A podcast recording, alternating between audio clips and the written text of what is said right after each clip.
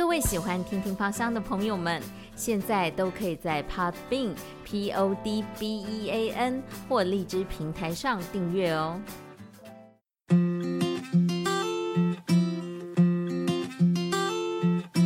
与香气相遇的那一瞬间，是悸动的、兴奋的。香气故事陪你回忆那段美好时光。大家好，我是佩瑶，我目前在航空公司服务，也是芳疗师。今天很高兴来跟大家聊聊永久花。那我跟芳疗的渊源要从二零一四开始，断断续续到现在，芳疗已经成为我生活中的一部分。那我今天要介绍的是永久花精油。我先形容一下这个精油的气味，对我来说，嗯，其实跟很多人的第一印象一样，就是有一个桂圆的蜂蜜的味道。它最特别就是那个桂圆的味道，然后有一点点药的味道。可是这个精油为什么我很喜欢？即便我形容这么奇怪，是因为这个精油带给我很大力量。那我先。嗯，大致上描述为什么永久花要叫永久花，其实它另外一个名称叫做蜡菊或是不凋花。那也是因为它的水分含量比较低，所以整年可以不凋谢。那即使是摘下来也不会枯萎，所以就叫做不凋花。它的花朵很可爱，嗯，是黄色的，小小的，然后很多小小的球挤成一坨，有点像是一颗暖阳，然后是很亮的黄色。它也是以坚强的生命力闻名。那永久花的品种很多，主要的产地是在欧洲，特别是意大利或是法国的科西嘉岛或是南斯拉夫。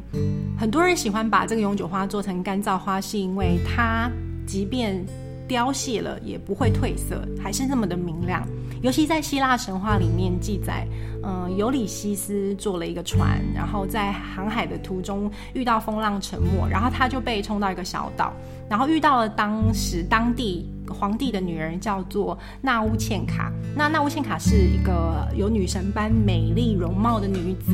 那她为了永葆青春美丽，她就把呃永久花做成的金黄色。香油涂抹全身，然后纳乌茜卡呢，为了帮助尤里西斯重拾勇气，然后继续他的旅程，他就送他一瓶他常用的这个黄色的香油，也就是蜡菊精油。尤里西斯涂遍全身之后呢，他就恢复了，呃，因为尤里西斯是人神的后代嘛，他就恢复了人神后代该有的英雄气概，还有俊美的容貌，然后就重新出发。所以呢，根据这个神话。嗯，永久花也有重拾你勇气，然后帮你继续下去的，嗯，很强烈的对于心理或生理的修复的作用跟功能。我自己的经验来说也是，就是我其实常常会因为因为我胃肠胃不太好，是因为空腹源关系，吃的时间也很不正常，吃的内容我也没有办法控制，所以我可能胃不好。那胃不好可能常常会引起胸闷啊，我常常会因为胸闷而心情不好。那因为学习芳疗之后呢，我就是会嗯培养了一个觉知自己哪里不舒服，然后立立刻去改善的一个能力，所以我常常会。在我觉得胸很闷的时候，我把永久花，就是这是不好的示范，但是我真的是把唇油滴在我的胸口，然后我可能用拇指的指节去推我的我的胸口，然后睡一觉醒来，我就觉得自己被释放了，然后好像又可以重新出发到下一个目的地，或是可能回台北。那我觉得这个神话带给我很大的，当然我是先认识永久花之后，我去 Google 永久花才知道有它有这样的故事。可是的确跟我对于永久花寄托的情绪跟期待，跟我在日常生活中使用的方式很像，就是让我可以像是一个情绪很闷的时候的出口，或是一个 reset 吧。我觉得 reset 应该是比较好的形容词，就是说让我可以。呃，一抛过去的疲倦，或是很多东西，我可以借由永久花去宣泄，然后排掉不好的东西，然后继续前进。那尤其是永久花，又是所有精油里面活血化瘀最好的一个用油，所以我会常常把它使用在呃安抚我的情绪，然后让自己重新回归到如暖阳一般心情